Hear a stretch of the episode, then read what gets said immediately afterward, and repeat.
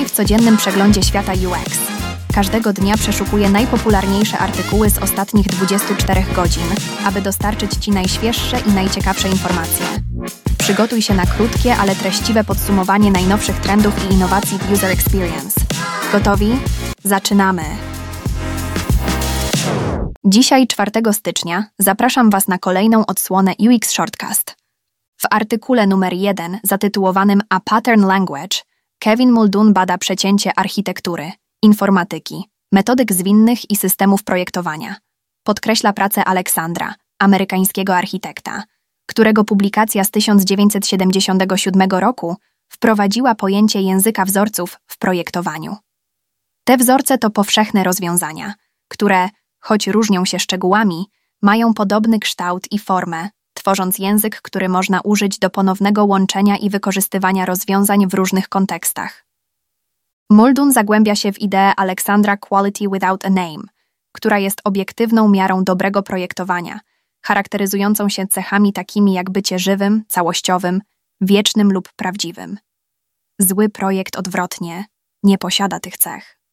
Obecność lub brak Quality Without a Name w środowisku może wywołać przyjemne lub nieprzyjemne wspomnienia. dwieście pięćdziesiąt trzy wzorce Aleksandra dla miast, budynków i konstrukcji są przeznaczone do rozwiązywania konkretnych problemów i mogą być połączone, tworząc nowe rozwiązania. Na przykład wzorzec Przejście dla pieszych rozwiązuje problem bezpieczeństwa pieszych w pobliżu dróg.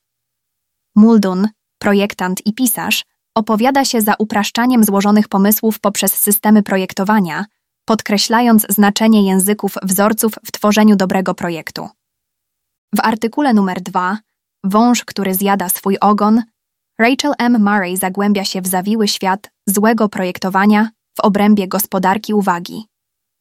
Ouroboros, wąż pożerający własny ogon, służy jako metafora dla samonapędzającego się cyklu technologii i konsumpcji informacji, który wciąga naszą uwagę. Murray bada, jak ten cykl jest podtrzymywany przez ekosystem urządzeń, analityki predykcyjnej i internetu rzeczy, zaprojektowanych wszystkich po to, abyśmy byli ciągle zaangażowani i konsumowali.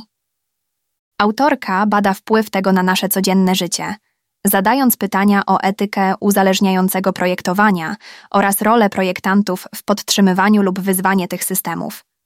Poprzez studia przypadków Apple Watch, oprogramowania do optymalizacji siły roboczej firmy Humanize i technologii obywatelskiej Cyclic Fix, Murray obrazuje, jak uwaga jest uprzedmiotawiana i manipulowana w różnych sferach naszego życia. Apeluje o świadome i krytyczne podejście do projektowania, które szanuje uwagę i autonomię użytkowników, opowiadając się za etycznymi praktykami, które przedkładają dobrostan człowieka nad zysk i wskaźniki zaangażowania. W artykule numer trzy pod tytułem Spotify Wrapped recenzja U X Rosie Hogmascall z U X Collective zagłębia się w edycję dwa tysiące dwudziestej trzeciej corocznej funkcji Spotify Wrapped. Recenzja rozpoczyna się od podkreślenia trwałości promocji Wrapped w aplikacji, pomimo grudniowych zwolnień w firmie. Wrapped stało się znaczącym wydarzeniem, z zauważalnym wzrostem zaangażowania użytkowników i udostępnień w mediach społecznościowych, w tym zadziwiających siedemdziesiąt trzy przecinek siedem miliarda wyświetleń na TikToku, pod hasłem Spotify Wrapped. Artykuł przechodzi następnie do szczegółowego badania U X, U I i marketingu produktu Wrapped dwa tysiące dwudziestego trzeciego, koncentrując się na tym, jak te elementy przyczyniają się do wzrostu i przychodów Spotify, zidentyfikowanych jako kluczowe wskaźniki efektywności K P I dla kampanii. Hogmascall z humorem zauważa, że tegoroczny motyw krążył wokół koncepcji muzykoburgera, zabawnej nowości w ich ewoluujących corocznych tematach. Recenzja kończy się na nowym doświadczeniu nawigacji w aplikacji, które zdaje się przyciągnąć uwagę autorki, sugerując odejście od typowego dla Spotify ciemnego motywu interfejsu. Artykuł zaprasza czytelników do rozważenia innych potencjalnych K P Is i do udziału w dyskusji poprzez komentarze. W artykule numer cztery, zatytułowanym Jak projektowanie inkluzywne ukształtowało mnie, Kristina Guszczewa-Kejpila opowiada o swojej drodze jako neurozróżnicowanego projektanta, który mierzy się z wyzwaniami pracy i życia. Opowiada o swoich zmaganiach z oczekiwaniami społeczeństwa i presją akademicką, które często kolidowały z jej kreatywnym i nonkonformistycznym podejściem. Pomimo tych wyzwań, Kristina odnalazła pocieszenie w grach wideo i społecznościach online, które później wpłynęły na jej docenienie projektowania inkluzywnego. Jej kariera zawodowa zmieniła się znacząco, kiedy dołączyła do Nordei i pracowała nad projektem Nordea Design System, co zbiegło się z początkiem pandemii COVID dziewiętnaście. Ten okres doprowadził głębszego zaangażowania w zasady projektowania inkluzywnego. Kristina opowiada się za dostępnością i inkluzją w przestrzeniach cyfrowych, czerpiąc z własnych doświadczeń i szerszych implikacji projektowania dla społeczeństwa. Podkreśla znaczenie uznawania różnorodności i projektowania z empatią, dążąc do stworzenia bardziej przyjaznego i zrozumiałego świata dla wszystkich. W artykule numer pięć zatytułowanym „Kiedy praca przestaje sprawiać Ci radość, spróbuj tego”, Mary Borysowa z U X Collective opisuje swoją osobistą podróż w poszukiwaniu ponownego odkrywania radości w swojej pracy. Początkowo każde zadanie postrzegała jako ciężar, ale post na LinkedInie sprawił, że zaczęła kwestionować to nastawienie. Uświadomiła sobie, że jej otoczenie, stosunek do perfekcjonizmu i sposób, w jaki angażowała się w pracę, były kluczowymi czynnikami wpływającymi na jej zadowolenie z pracy. Borysowa sugeruje ulepszenie swojego miejsca pracy przy pomocy kolorów i obiektów, które inspirują do radości, jak również przyjęcie podejścia excellencyzm, dążenia do doskonałości, bez presji bycia perfekcyjnym. Podkreśla znaczenie bezpieczeństwa psychologicznego i prawa do popełniania błędów, które mogą sprzyjać innowacjom i kreatywności. Ponadto Borysowa odnajduje radość w zewnętrznym wpływie swojej pracy, jak na przykład wkład w projekty związane z opieką zdrowotną oraz wewnętrznej ekspresji poprzez sztukę i społeczność.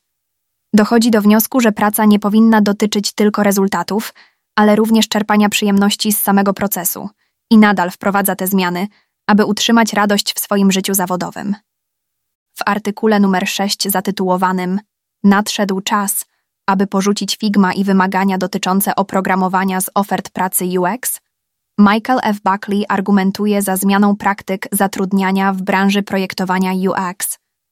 Zauważa, że rynek aplikacji do projektowania się rozrósł, a narzędzia takie jak Affinity, Sketch, CorelDraw, InVision i Figma podważają niegdyś dominującą pozycję Adobe. Pomimo korzyści płynących z posiadania wielu opcji oprogramowania, Buckley zauważa, że firmy często wymagają biegłości w określonych narzędziach, takich jak Figma, która posiada trzydzieści osiem przecinek sześć procent udziałów rynkowych w swojej branży. Krytykuje to podejście, sugerując, że pomija ono podstawowe umiejętności projektanta i ogranicza możliwości dla utalentowanych osób, które mogą nie mieć doświadczenia w pracy z konkretną aplikacją. Buckley opowiada się za docenianiem projektantów za ich zdolności projektowe, a nie za znajomość określonego oprogramowania. W artykule numer siedem zatytułowanym „Zmarłe postaci, które projektanci powinni znać", T. Robert Roeth zagłębia się w znaczenie zrozumienia historycznych postaci, które ukształtowały projektowanie, sztukę i kreatywność. Artykuł oferuje serię krótkich biografii, podkreślając wpływ Johna Berka, Waltera Gropiusa, Pameli Coleman-Smith, Fredericka Law Olmsteda oraz Charlesa i Raya Eames. Roth argumentuje za koniecznością szerokiej bazy wiedzy w dziedzinie projektowania, zwłaszcza w obliczu konsolidacji ról w branży. Podkreśla, że wszystko, co projektant tworzy, jest wynikiem ich skumulowanych doświadczeń i ludzi, o których się uczyli. W obliczu redukcji miejsc pracy w sektorze technologicznym, Roth opowiada się za tym, by projektanci stawali się generalistami, czerpiąc inspiracje z szerokiej gamy dyscyplin, aby pozostać wszechstronnymi i innowacyjnymi w swojej pracy. Dziękuję za wysłuchanie i zapraszam na kolejną dawkę wiedzy już jutro.